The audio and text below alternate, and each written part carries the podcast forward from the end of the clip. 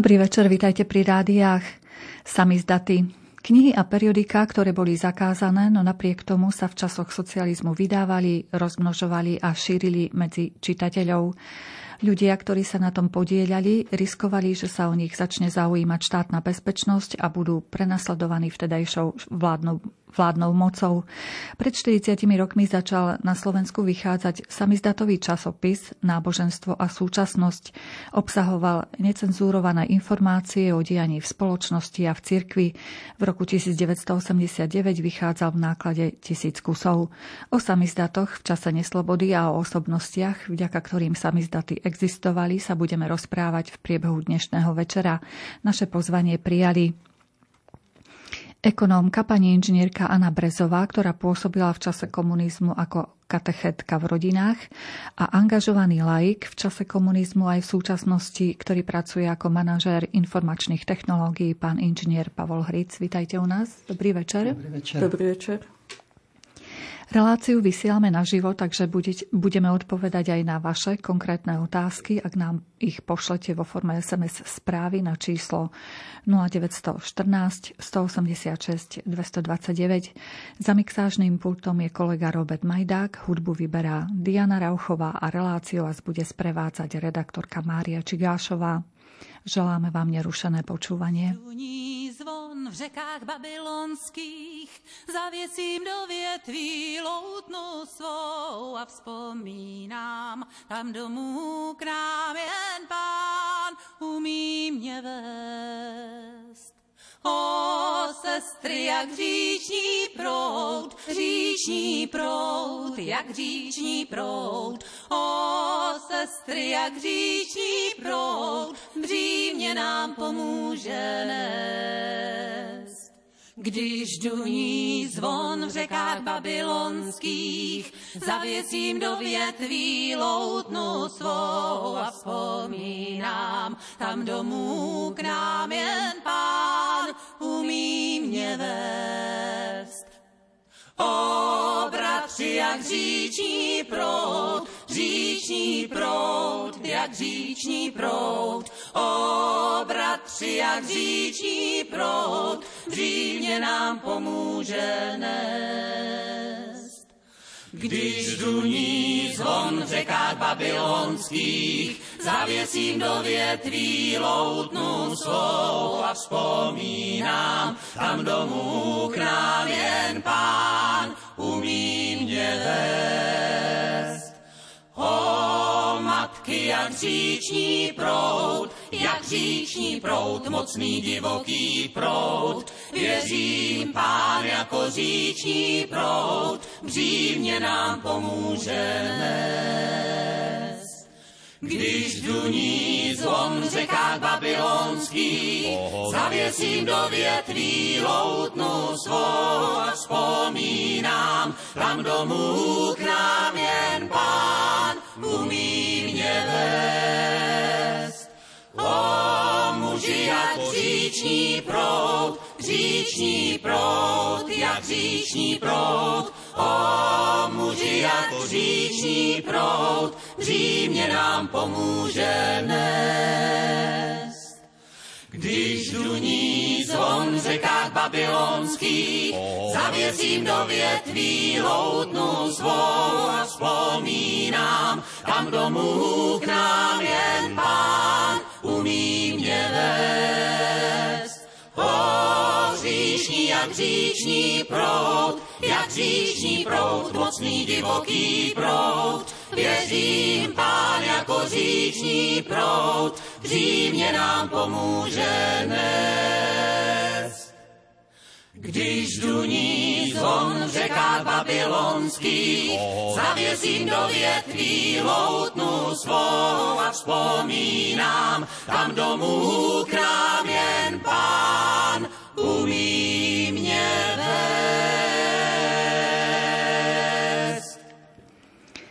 sme už spomenuli, 12. oktobra si každý rok pripomíname Deň samizdatu a v tomto roku je to zároveň aj 40 rokov od vzniku prvého samizdatu s celoslovenskou pôsobnosťou náboženstva a súčasnosť. Keby sme na úvod predstavili našim poslucháčom, predovšetkým tým mladším, čo myslíme pod tým pojmom samizdat, pán inžinier? Tak samizdat slovo znamená z ruštiny je to samý izdavateľstvo, to znamená, že to, čo si vydávame sami. Pardon. V dnešnej dobe, keď už máme tých možností vydávania rozličné, pretože sú tu internetové moderné technológie, ale v 80. a 70. rokoch to tak nebolo.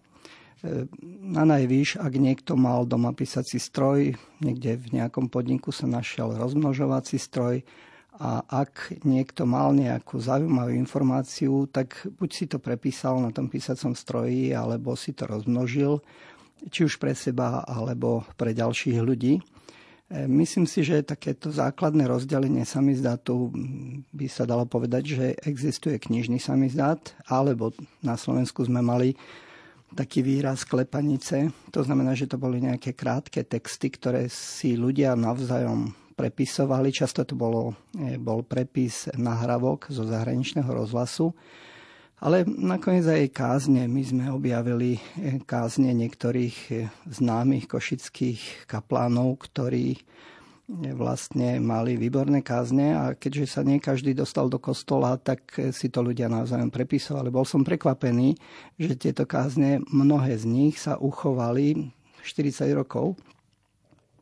A Niečo sme vydali knižne, ale to boli, hovorím skôr, také tie kratšie texty, pretože keď to bola týždenná nahrávka, eh, tak to malo treba z dve, tri strany. Potom je veľmi vážnou takou úlohou, alebo na čom sme my vyrastali, tá naša generácia, ktorá dorastala alebo bola formovaná v normalizačnom období, vlastne boli eh, knihy, ktoré boli predpisované ako, ako samizdat. Vieme teda, že veľmi veľa autorov na Slovensku bolo, ktorí nemohli písať knihy, verejne vydávať, ale tieto knihy sa šírili, šírili prepisovaním, ako som spomínal, na písacích strojoch a niekde neskôršie už boli k dispozícii aj rozmnožovacie stroje, ktoré vlastne vo väčšom počte vedeli tento samizdat vydávať. No asi najvážnejšou vecou predsa len e, bol, bolo vydávanie časopisov. Napríklad ten spomínaný časopis, ktorý teraz slávi 40. výročie od svojho vzniku, teda prvé číslo má dátum eh, jún 1982, eh, vlastne je zaujímavé kvôli tomu, že jednak musela tam byť už vyššia organizovanosť. Bolo treba redakciu, tá redakcia ju tvorili tú prvú redakciu traja ľudia. No ale samozrejme musel mať aj ďalších e, dopisovateľov alebo tých, ktorí posielali príspevky do tohto časopisu. No a potom, ak ten časopis, ako ste uviedli v 89. roku, bol, e, vychádzal v počte tisíc kusov, ale začínal e, s počtom 500 kusov. No a teraz si predstavme, že časopis, ktorý mal treba z 20-30 strán, bolo treba rozmnožiť, naskladať, zaviazať a najmä teda bezpečne distribuovať, pretože stávalo sa, že štátna bezpečnosť už išla potom, aby celý ten ulovila teda celý ten náklad a aby ho vlastne zničila. To máme možnosť teraz vidieť mnohých dokumentov, že sa tak naozaj dialo. To isté potom exilová literatúra často končila v spalovniach, pretože tá cenzúra bola neúprostná a nebolo možné vydávať niečo, čo si komunistická strana neželala, aby tu oznievalo. To znamená, že čo, e, čo e, všetko, čo bolo teda e, dovolené, tak mohlo vzniknúť len samizdatom, lebo všetko ostatné bolo zakázané a cenzúra to prísne strážila. Ten Časopis vychádzal teda od roku 82 do roku 89. Náklad mu postupne vstúpal a medzi tým sa vymenila, bola tam aj ďalšia redakcia. Šéf-redaktorom toho ďalšej redakcie teda bol náš bývalý kolega, doktor Fibi, po ktorom sme pomenovali aj knižnicu samizdatu, v ktorej e, všetky tieto spomínané veci máme uložené a najprv sme mysleli, že to je len taká naša spomienka na minulosť, na to, čím sme boli formovaní, ale v súčasnosti, keď tam prichádzajú mladí ľudia, najmä stredoškoláci, tak vidíme, že žasnú nad tým, že obdivujú to, že naozaj sme mali ťažkú dobu, keď sme chceli niečo dobre prečítať, tak jedine tak, že sme si to prepisovali a takto sme sa dostali k iným informáciám ako k tým, ktoré boli oficiálne. Ten časopis Náboženstvo a súčasnosť to bol vôbec prvý časopis samizdatový na území Slovenska? No taký oficiálny. je to také oficiálne. Pardon. E, tento časopis oficiálne teda je najznámejší, ktorý pôsobil ako celoslovenský a najmä ten jeho náklad a najmä tá celoslovenská distribúcia. Pretože už bola vybudovaná sieť malých spoločenstiev, vysokoškolákov, e, mládežnícke spoločenstva, vznikali rodinné spoločenstva a vlastne tieto štruktúry, aby sa naozaj mohli prepojiť, tak potrebovali taký aj jednotiaci materiál a tá to náboženstvo a súčasnosť teda splnilo ako prvý taký celoslovenský časopis túto úlohu, že tie malé spoločenstva na celom Slovensku prepájalo. Samozrejme, že tých časopisov neskôr akože vzniklo o mnoho viacej. Eh, hnutie kresťanských rodín vydávalo časopis Rodinné spoločenstvo. Ten bol veľmi obľúbený v rodinách, pretože prinášal spustu nových informácií o budovaní manželského vzťahu, o rodinnom živote, o výchove a e, bol teda naozaj obľúbeným časopisom. To, čo teraz bežne môžeme kúpiť, e, získať, tak vtedy za to možno hrozilo aj väzenie, ak by sa to boli dozvedeli teda naši moci páni vtedajší. Tak áno, e, mnohí z týchto, čo robili distribúciu, alebo aj vydavatelia v redakciách, boli pre, perzekovaní, boli prenasledovaní. No a sú také známe príhody, ako keď tá štátna bezpečnosť po niečom išla. Ale boli také, možno povedal by som aj také malé zázraky, keď prenašali e, kopírovací stroj, teda offsetový stroj a mm, otvorili teda to auto a predsa bol tak dobre ukrytý, že nebol ani najdený. Vážne sa podarilo. Ešte keby sme prezradili našim poslucháčom, teda kto tvoril tú prvú redakciu mm, samizdatú? Vôbec? Tak e, áno, v prvej redakcii šéfom redakcie bol František Mikloško, ďalším členom bol Jan, Jan Čarnogorský a myslím si, že Martin Lavko bol tretím členom tejto prvej redakcie. Ako sme vraveli, potom postupne sa redakcia menila. E, dostávali sa k nám na územie Slovenska aj české nejaké časopisy, ktoré boli takto tajne vydávané, alebo knihy? Áno, to prepojenie kresťanského disentu, ale nakoniec aj toho civilného e, disentu, akože bolo veľké a e, navzájom si teda Slováci a Česi vymieniali svoje samizdatové časopisy. Najznámejšie tu v, v, na Slovensku bol z Čiech e, mes, katolický mesačník. Ten nakoniec inšpiroval aj pana e, Vladimira Jukla k tvorbe podobného časopisu, ktorý vlastne robil taký výber z toho, čo sa v cirkvi dialo na Slovensku aj vo svete. Tí redaktori a všetci tí tvorcovia tých samizdatov to boli nejakí angažovaní laici, alebo kto to bol?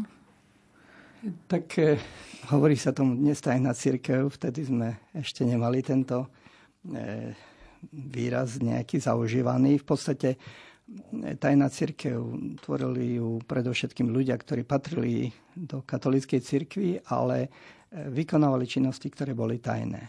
Takže preto ten názov sa takto ustálil. Nakoniec boli to mm, tajne svetení reholní kňazí, ktorí e, pôsobili v týchto spoločenstvách, ale myslím, že aspoň ja mám takú veľmi peknú, milú spomienku na to, že e, v podstate možno až na to, že keď sme mávali mm, Svete Omše, duchovné cvičenia, duchovné obnovy, no tak vlastne tá kňazská služba bola veľmi akože významná.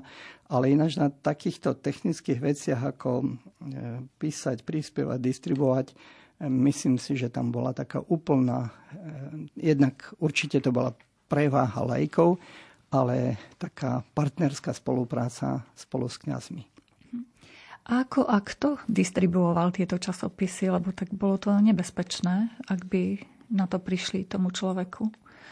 Tak my sme eh, robili aj výstavku podľa knihy pána Šimulčíka Era datu, kde on zozbieral vlastne tieto štatistiky, tak e, máme aj nakreslenú mapu, ale to na ju ani nemám, ani ju neviem ukázať. ale bolo vidno, že tie všetky oblastné centrá tu na, na východe, to boli Košice, Michalovce, Prešov, kde prichádzali treba z 50 kusov, 70 kusov týchto časopisov. No a tie sa potom distribuovali ako do tých spoločenstiev. No ale ten centrálny sklad, aj centrálna tlačiareň bola v Bratislave. To som už asi tu nás spomínal, že na kryžovatkách eh, v Bratislave eh, existoval dom, kde bola prerobená pivnica, rozdelená tak, že takým tunelom sa vchádzalo do druhej časti a tam bola tá tajná tlačareň a tam bol aj ten centrálny sklad aj exilovej literatúry, aj týchto časopisov, ktoré tam boli vytlačené, tam boli aj skladané a ľudia, ktorí chodili do tohto domčeka skladať ten časopis, nevedeli, že je tlačený dole. Pretože no, to už museli byť iné partie, ktoré dokázali obrovské množstvo papiera. Bolo treba na paletách doniesť a ponosiť ho tam cez tú pivnicu, cez ten tunel zohnutý skoro na Takisto opačne potom to, čo sa vytlačilo, bolo treba vyniesť hore, vyskladať to a potom vlastne bezpečne distribuovať. Takže e, v Bratislave pôsobilo aj takéto jadro tej tajnej cirkvi, ktoré ktoré tieto časopisy rozdelilo, mali podelené jednotlivé oblasti, no a aj tu na Dokošic chodevali či už tí generáli tajnej cirkvi, alebo potom takí aj dôstojníci nižší. Ja som mal spolužiaka Petra Murzu, ktorý bol angažovaný, on, on v tom domčeku aj býval. No a ne, netušil som, že proste je tak blízko a tomu sa venuje a treba ten kontakt na neho bol taký, že stále, keď prišiel na tie stretnutia oblastné, tak donesol som nejaké darčeky, aj tú exilovú literatúru, aj e, tie časopisy. Hm.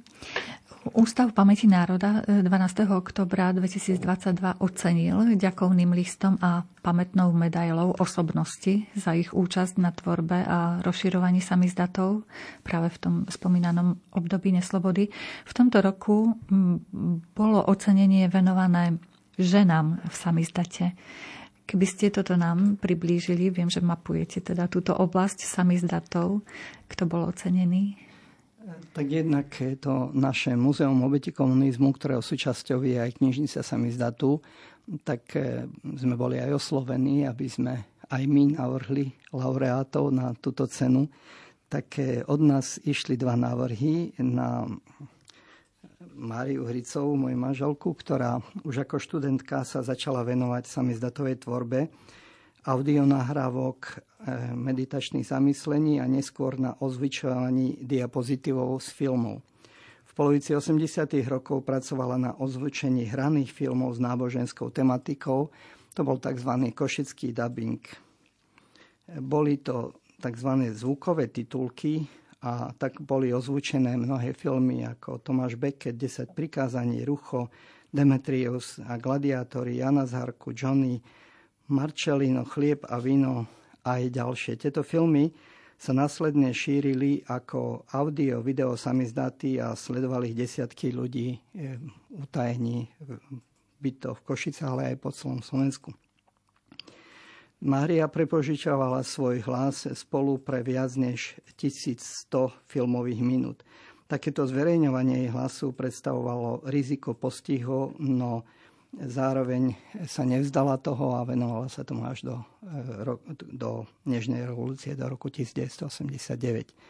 No a druhá kandidátka nami navrhnutá bola Mária Muraňová, ktorej dielo tak postupne objavujeme a zistujeme, že to bola vzácna žena, ktorá počas svojho života dokázala napísať, ja tu nám mám možno nejakých 8 titulov, ktoré vyšli ako samizdatovo. Písala to sama doma, e, niekto asi jej pomáhal s tým prepisovaním a s tým rozmnožovaním.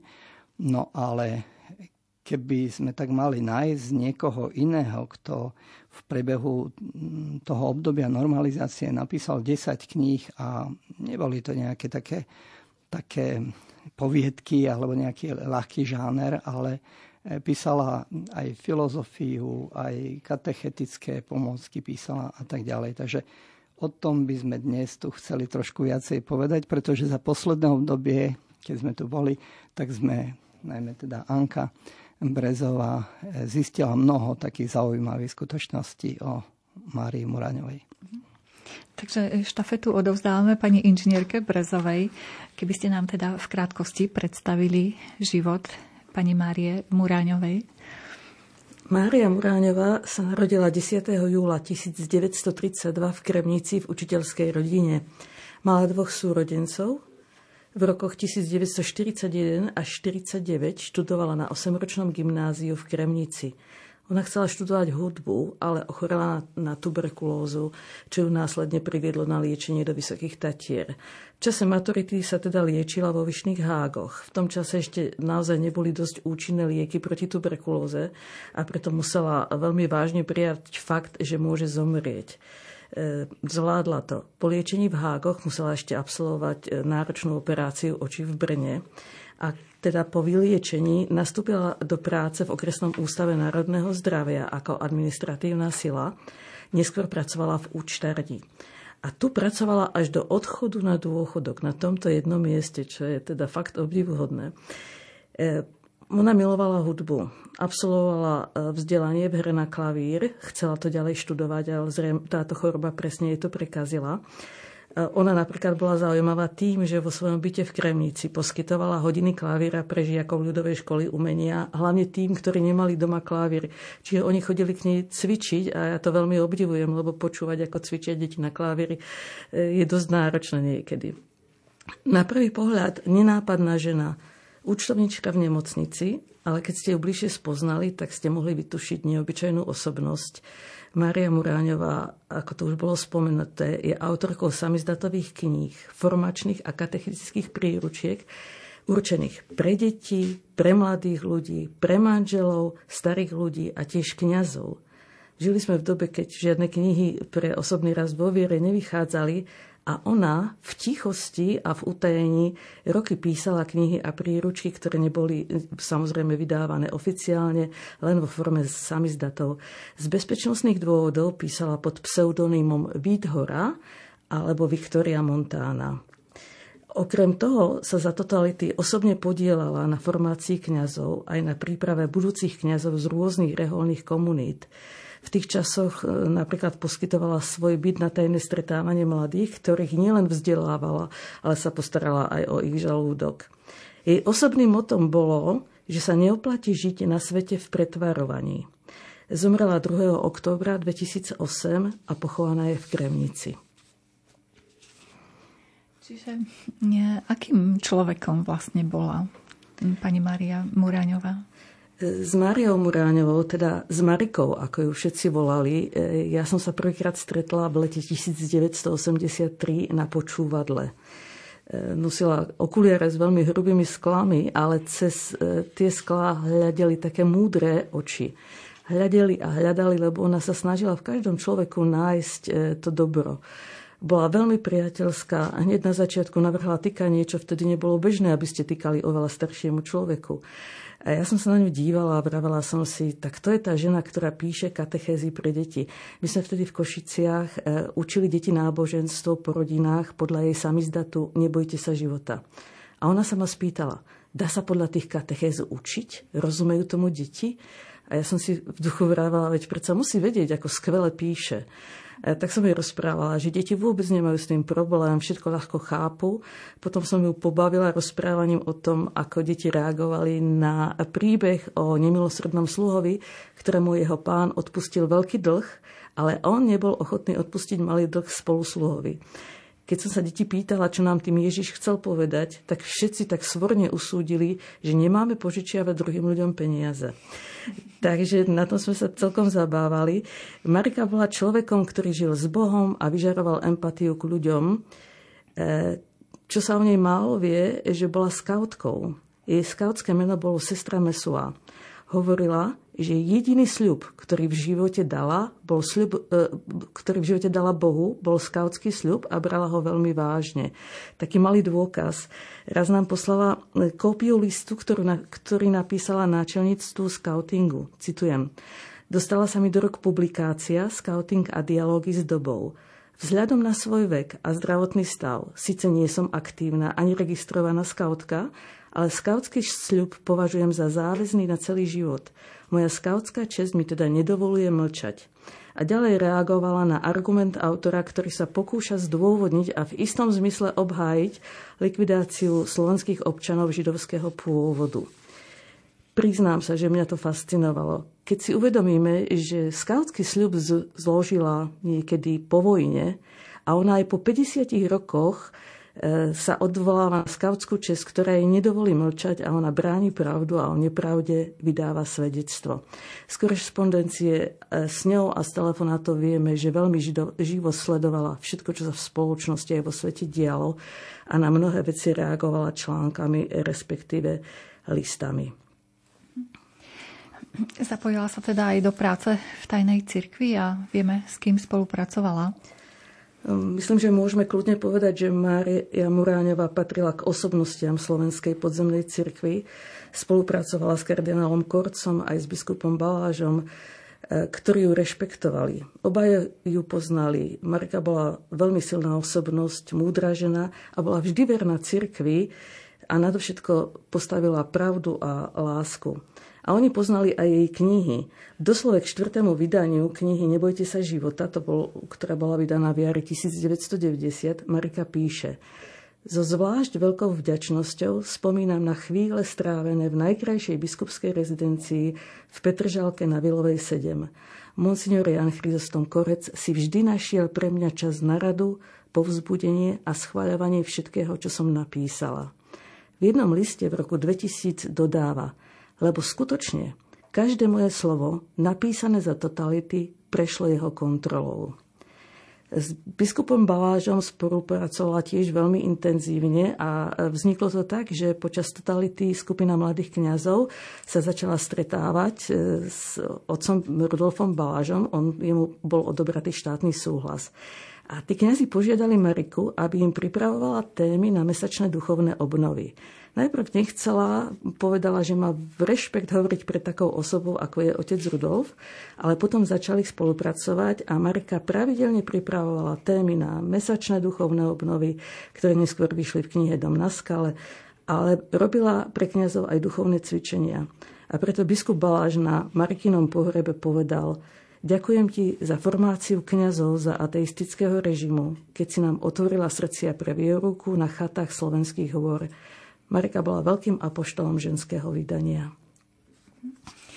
A ako vznikali jej e, samizdatové diela, keď môžete priblížiť?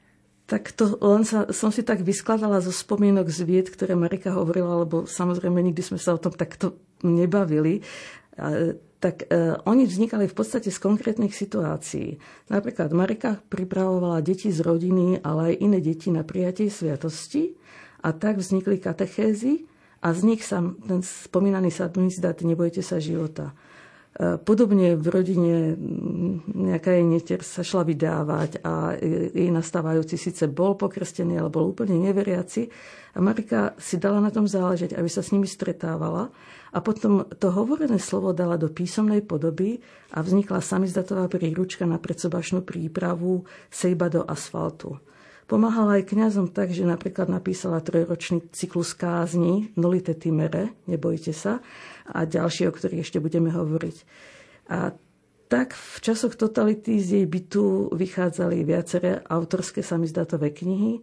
Mareka ich písala a potom jej priateľka Edita Tótová ich prepisovala na písacom stroji. E, to sme už spomínali, že pre ňu ako autorku knižného samizdatu to bolo samozrejme veľké riziko, pretože takáto vec ako tvorba a šírenie zakázanej literatúry bola v čase komunistického režimu trestným činom. Preto jej mnohé knihy mohli byť vydané len v zahraničí a potom sa tajne donášali na Slovensko. Zaujímavé bolo, že píše o tom Marika v tom doslove k štvrtému vydaniu knihy Nebojte sa života. Píše, kniha vychádza doma. Časy sa zmenili. Dodnes mi však nie je celkom známe, ako došlo k trom vydaniam knihy v Slovenskom ústave svätého Cyrila a Metoda v Ríme. Bolo to v roku 1983, 85 a 88. Touto cestou ďakujem všetkým, ktorí sa na tom podielali. Čiže ona ako autorka nemala tušenie, ako k tomu došlo. Veľmi zaujímavé. My budeme pokračovať v informáciách o Marii Muráňovej po chvíľke hudby, ale prišli nám už aj nejaké SMS-ky, takže skúsime na ne zodpovedať. Um, majú sami zdaty niečo spoločné s Bielou legiou? Podpísaná je pani Zuzana.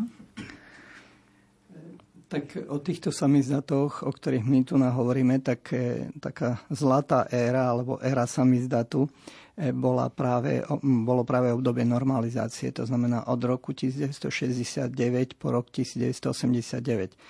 Samozrejme, že samizdaty existovali aj v čase Bielej legie, alebo teda v, po nástupe komunizmu 1948 roku. E, je známy prípad, keď Rudolf Dobijáš e, bol väznený za to, že držal v ruke kresbu pekelnom ohni, tam bol e, Stalin a Hitler, no a za nájdenie tejto kresby u neho dostal 18 rokov na tvrdo.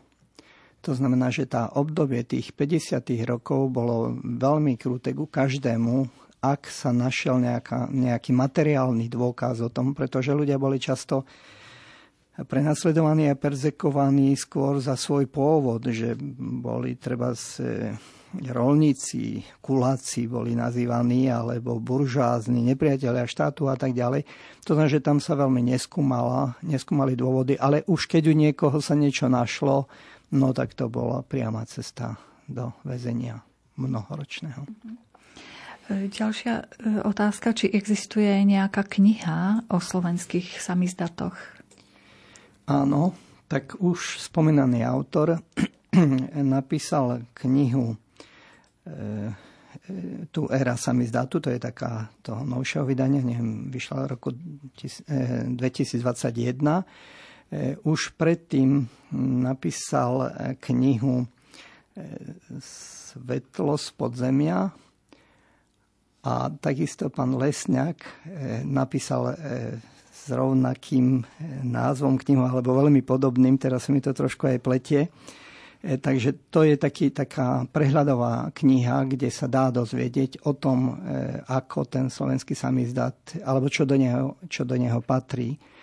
No ale sú aj iní autory, ktorí o slovenskom samizdate e, píšu, publikujú a dá sa povedať, že je to ešte stále taká, také miesto, kde treba začať robiť solidný výskum, pretože možno o tých veľkých tlačiarniach, o veľkom vydávaní kníh sa vie, ale ja si myslím, že aj u nás na dedine sa pamätám prvé brožúrky, liturgické knihy. Proste to boli všetko nejak na, na tých blanách prepisované, rozmnožované e, dokumenty, takže čaká nás ešte veľa práce, aby sme odhalili, že z čoho tí ľudia žili, pretože z tej, to, čo bolo cenzurované, tak veľkú hodnotu to nemalo a napriek tomu e, veľa aktivít smerovalo práve k tomu, že ľudia či už ten náboženský samizdat, ale aj, ja neviem, my sme našli nejakú knihu o, o bylinkách, ktorá nemohla ísť oficiálne, tak proste ľudia si ju napísali takto. Takže samizdat je e, vážny fenomén tejto doby počas komunizmu a my sme robili aj tú prvú výstavu s názvom Samizdat boji za slobodu. Lebo každý človek, ktorý či už bol aktívny, či to prepisoval, alebo proste zobral to do ruky a dal to niekomu. Lebo aj to dať niekomu, to nikdy sme nevedeli, že, že na koho narazíme, alebo či ten, či ten niekto to niekam nezanesie a nebudú z toho nejaké problémy. A vy ako múzeum obeti komunizmu tiež pripravujete nejakú publikáciu alebo aspoň teda do výskumu sa pustíte? Tak e, zatiaľ nie. Máme taký vzor v Prahe. Existuje knižnica Libri Prohibity, kde majú 30 tisíc e, exemplárov. No, my si myslíme, že toho slovenského samizdatu bola teda aspoň tá jedna tretina, okolo tých 10 tisíc. V súčasnosti máme už katalogozovaných 2000 samizdatov a exilovej literatúry a máme tiež e, možno 2000 ešte nerozbalených e, balíkov, krabic, ktoré nám ľudia donášajú. A tým pádom tak trošku aj vyzývam ľudí, pokým by mali taký nejaký špecifický, lokálny E, zdroj, kde niečo vydávali, tak určite sa o to budeme zaujímať, aby sme ukázali teda, že to nebolo len nejaká tá centrálna tlačiareň, centrálna distribúcia kníh, ale ľudia boli vynaliezaví a dokázali e, šíriť tie zdravé, rozumné informácie e, potrebné pre život a pre vieru. Takže čaká nás ešte veľa práce. Ešte k tomu, čo Anka hovorila, tak ak nás počúvajú aj nejakí historici, aj keď my nie sme historici, sme skôr pamätníci, tak e, zaujímavé je, že e, pán kardinál, vtedajší biskup Korec, e, niekde to bolo opublikované, že vysvietil asi 130 reholných kňazov. Reholníkov teda za kňazov. No a Marika Muraňová bola jedna z tých, ktorá prednášala filozofiu týmto Eh, adeptom na mm, vstúpenie do rehole a na kňazstvo. Podľa mňa by bola veľmi zaujímavá téma, eh, kto vlastne formoval kňazov, keď také veľké množstvo tajných kňazov tu nabolo. A pritom vieme, že to číslo nie je jediné, pretože mnohí boli vysvetení, aj doktor Fibi bol vysvetený v Polsku alebo v Nemeckej demokratickej republike. To znamená, že chýba nám tu aj zoznam tých tajných svetení, ale ešte viacej by nás zaujímalo, že kto každý ešte prednášal filozofiu okrem Márie Muraňovej. Verme, že tie správne uši nás teraz počuli, uši historikov, ktorí potom budú pátrať. Takže my teraz už ponúkneme hudobné osvieženie našim poslucháčom a po troch minútkach sa budeme opäť počuť. Zmiluj sa Bože nado mnou, pre svoje milosrdenstvo a pre svoje veľké zľutovanie znič moju neprávosť. Úplne zmiz zo mňa moju vinu a oči zma od hriechu. Vedomý som si svojej neprávosti a svoj hriech mám stále pred sebou. Proti tebe, proti tebe samému som sa prehrešil a urobil som, čo je v tvojich očiach zlé aby si sa ukázal spravodlivý vo svojom výroku a nestranný vo svojom súde. Naozaj som sa v neprávosti narodil a hriešného ma počala moja mať. Ty naozaj máš záľubu v srdci úprimnom a v samote mi múdro zjavuješ. Daj, aby som počul radosť a veselosť a zaplesajú kosti, ktoré si rozdrvil. Odvráť svoju tvár od mojich hriechov a zotri všetky moje viny. Bože, stvor vo mne srdce čisté a v mojom vnútri obnov ducha pevného. Navráť mi radosť Tvojej spásy a posilni ma duchom veľkej ochoty. Pane, otvor moje pery a moje ústa budú ohlasovať Tvoju slávu. Veď Ty nemáš záľubu v obete, ani žertvu nepríjimaš odo mňa. Obetou Bohu milou je duch skrúšený, Bože, Ty nepohrdáš srdcom poníženým. Sledujete pravidelnú reláciu História a my. Dnes hovoríme o období komunizmu a o literatúre, ktorá bola v tom čase tajne vydávaná vo forme samizdatov. Jednou z autoriek samizdatovej tvorby bola aj pani Mária Muráňová ktorá bola v tomto roku ocenená in memoriam a práve o nej rozprávame s našimi hostiami. Sú tu Ekonómka pani inžinierka Anna Brezová, ktorá pôsobila v čase komunizmu ako katechetka v rodinách a druhým hostom je angažovaný laik v čase komunizmu aj v súčasnosti, ktorý pracuje e, ako manažér informačných technológií, pán inžinier Pavol Hric. Ak máte nejaké otázky, môžete nám ich naďalej posílať ako sms na číslo 0914 186 229. My sme, pani inžinierka, hovorili o tom, že pani Mária Muráňová písala pod pseudonymom, buď to ako Viktoria Montana, alebo ako Hora. Prečo práve takéto mená si zvolila? Má to nejaký dôvod? Marika mi povedala, že ani jeden pseudonym si nevymyslela ona sama. O tom, ako vznikol jej pseudonym Viktoria Montana, píše v spomínanom doslove k štvrtému vydaniu knihy Nebojte sa života. Citujem, pominula nutnosť kryť slovenský pôvod knihy taliansky znejúcim pseudonymom. Napriek tomu si ho ponechávam. Vymyslel mi ho ten, bez koho by kniha vôbec nebola vznikla. Biskup Rudolf Baláš. A ešte taká zaujímavosť. Pseudonym Viktoria Montana nebol použitý pri ekumenickom preklade knihy Nebojte sa života do azbuky. Ako mi napísala Marika, mali na to vážny dôvod. Montana tam bol názov akejsi mafie.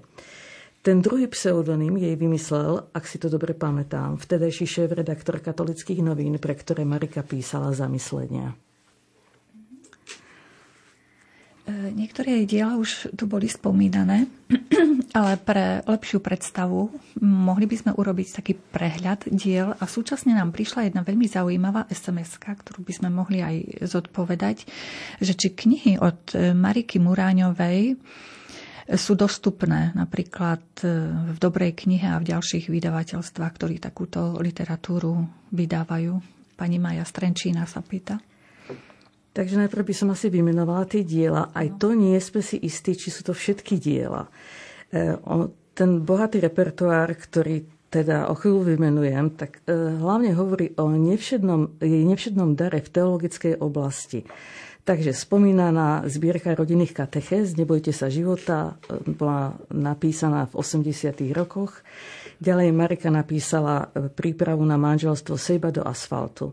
Ďalšou podnetnou knihou, je to skôr knižôčka, sú pôstne zamyslenia pre manželov. Cyklus samostatných statí o starnutí mala učebnica starnutia s podtitulom Aj pre mladých, napísala v roku 1985. Potom je tá kniha Úvod do filozofie, o ktorej ešte budeme rozprávať. A e, pre veriacich a najmä kňazov bola určená kniha meditácií Dom na skale. E, písala pomôcky pre mladých kňazov a okrem spomínanej pomôcky Nolite Timere, e, tak to boli zamyslenia nad evanielium. Tu som, pane, verím, pane, počúvam, pane. Potom existuje ešte taká pomôcka k zdravému a objektívnemu mysleniu pre mládež Evangelium a pokrok, ktorú napísala v roku 1985 a tiež vyšla len ako samizdat. E, spomeniem už aj dve knihy, ktoré napísala po revolúcii. Venovala sa písaniu učebníc náboženstva, takže tieto asi budú naši poslucháči poznať. Učebnica katolického náboženstva pre 8. ročník základnej školy Ako ďalej žiť a učebnica náboženstva pre druhý ročník stredných škôl Komu máme veriť. A možno niektorí si spomenú aj na jej zamyslenia pre rozhlas a zamyslenia pre katolické noviny. Či sa dá niečo e, zohnať v knihkupectvách, tak to je problém. Povedala by som, že skôr nie. E, pretože e, dala sa napríklad bežne kúpiť v dobrej knihe, alebo ja neviem, v ktorých knihkupectvách mala učebnica starnutia, ale už myslím, že je vypredaná. Bola vydan, boli vydané aj pôstne zamyslenia pre manželov, aj kniha Nebojte sa života, aj Dom na skale. Ale či sa k tomu dá dostať v knihu pestve, skôr by som povedala, že nie. Ktoré diela pani Márie Muraňovej vás, pán inžinier, oslovili? Tak eh, práve teraz, keď sme sa trošku hlbšie zamýšľali nad tým, čo všetko Marika pre nás urobila, ja to tak poviem trošku aj osobne, pretože ono poznať autora knihy a mať možnosť e, s ním viesť rozhovor o tej knihe bola zácna príležitosť. Nemali sme veľa v tom čase kresťanských autorov s ktorými by sa dalo aj diskutovať o tejto knihe. A my sme takúto možnosť mali. Ja sa priznám, ja si celkom nepresne nepamätám, ako som sa s ňou zoznámil, ale počas študentských čias sme mali rozličné záujmy. Ja som rád čítal a čítal som rád aj filozofiu. No a raz e, som tak nejak o tom sa zmienil a otec biskup Korec, keď som bol u neho, tak mi dal e, tu, ten úvod do filozofie a hovorí, toto si pozri. Toto si pozri, to napísala žena to cítiť, že to je napísané zo srdca. No a to mi tak, tak zostalo. Samozrejme, že vtedy som si to preštudoval a určite neviem, čo dnes, ja už to nejak nesledujem, určite sú aj hrubé knihy z filozofie. Aj sám som niektoré ešte zalistoval, ale e, jednoducho e, taký, taký obrázok, taká schéma, e, štruktúra proste tých základných pojmov, logiky, kritiky, etiky a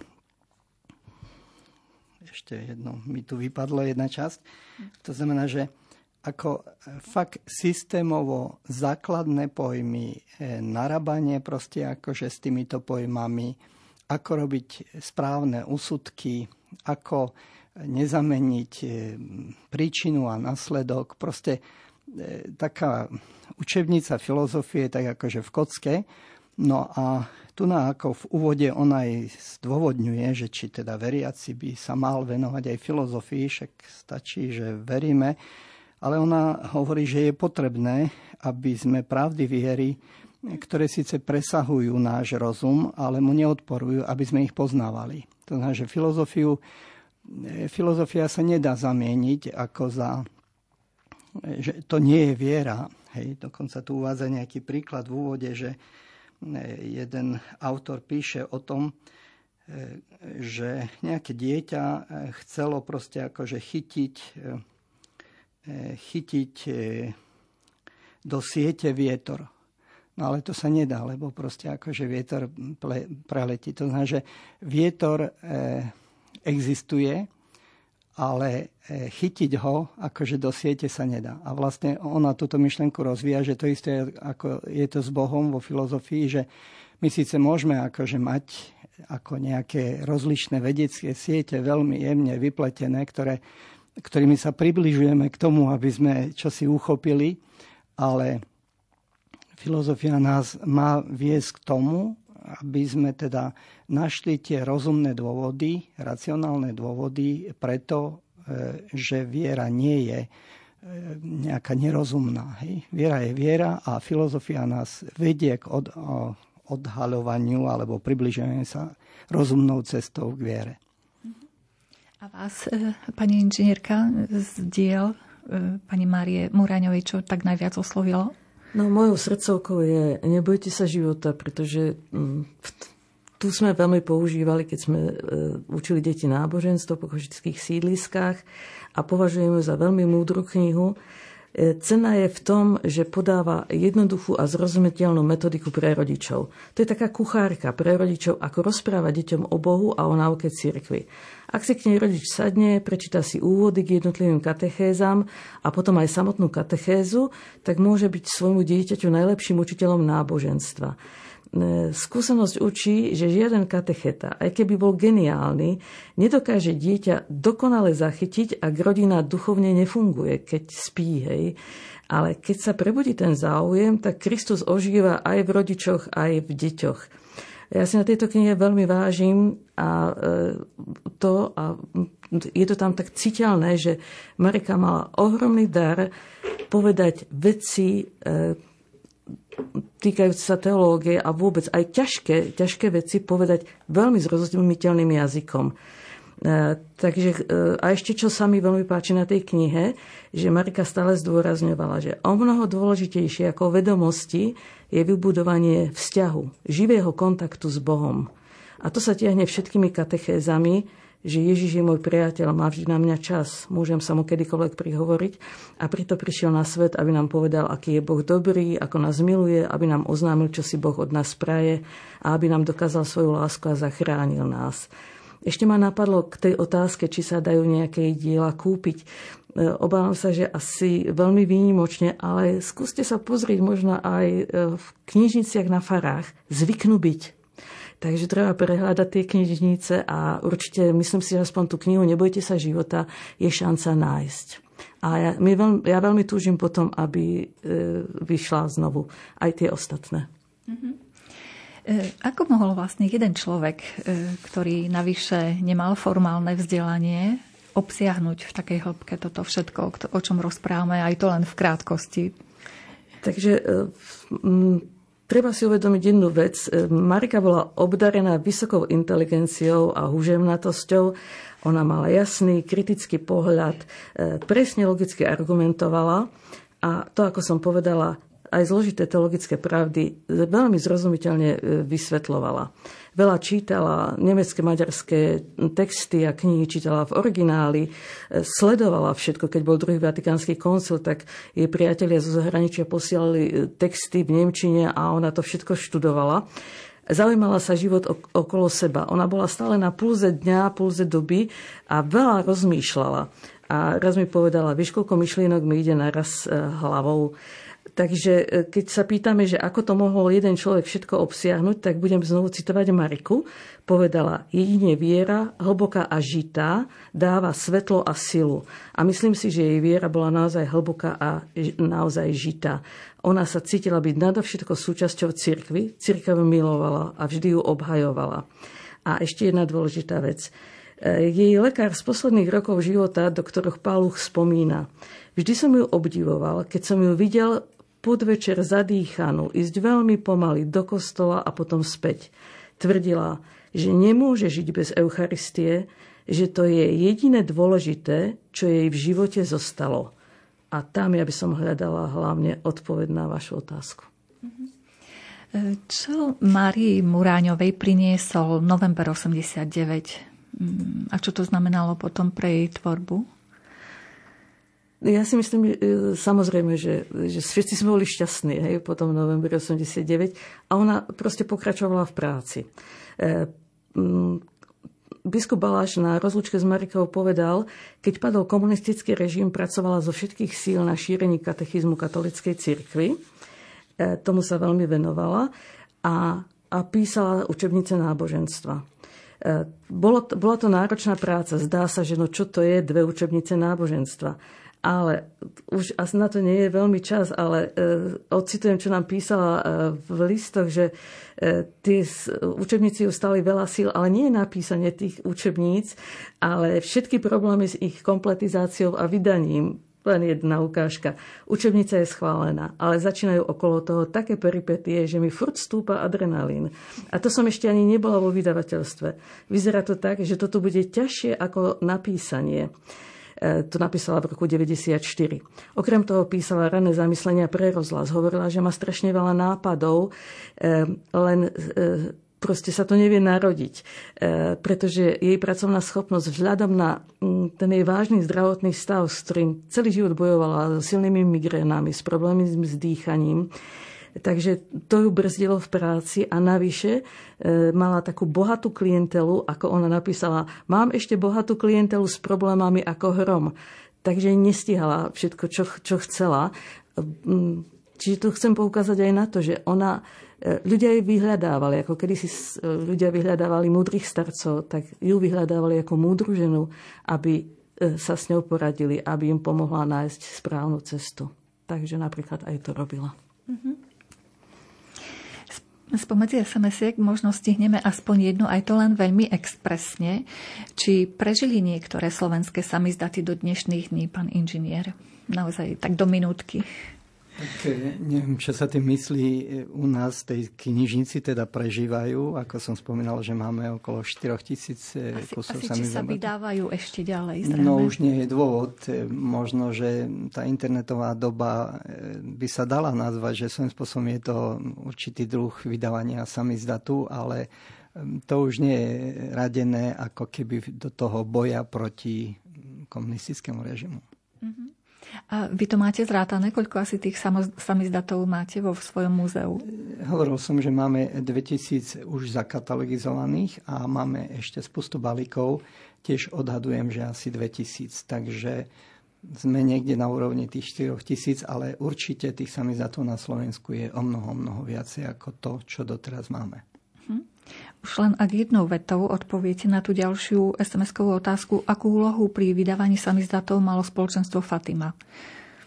No zásadnú, pretože myslíme si, že bola to také jadro tajnej cirkvi a e, skoro všetky tie spomínané samizdatové časopisy e, boli, e, podielalo sa na nich spoločenstvo Fatima, dokonca vybudovala aj tú takú určitú infraštruktúru, či už tú distribučnú sieť, alebo tie tlačiarne, ktoré prichádzali na Slovensko, tak to bolo dielo Silvestra Krečemerího a Vladimira Jukla a ich ďalších pomocníkov. Teraz aj ľutujem, že hodina nemá aspoň 120 minút. Zišli by sa nám. Dnešná relácia sa priblížila k záveru. Hovorili sme o samizdatoch a o pani Márii Muráňovej, ktorá bola plodnou autorkou práve samizdatovej tvorby. Našimi hostiami boli pani inžinierka Anna Brezová a pán inžinier Pavol Hric. Ďakujem za zaujímavé informácie, ktoré tu zazneli. Ďakujeme. Ďakujeme. Vám, vážení poslucháči, ďakujeme za pozornosť. Želáme príjemný večer.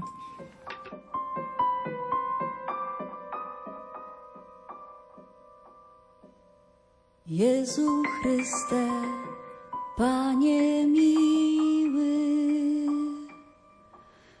o baranku tak cierpliwy. Wzniosłeś,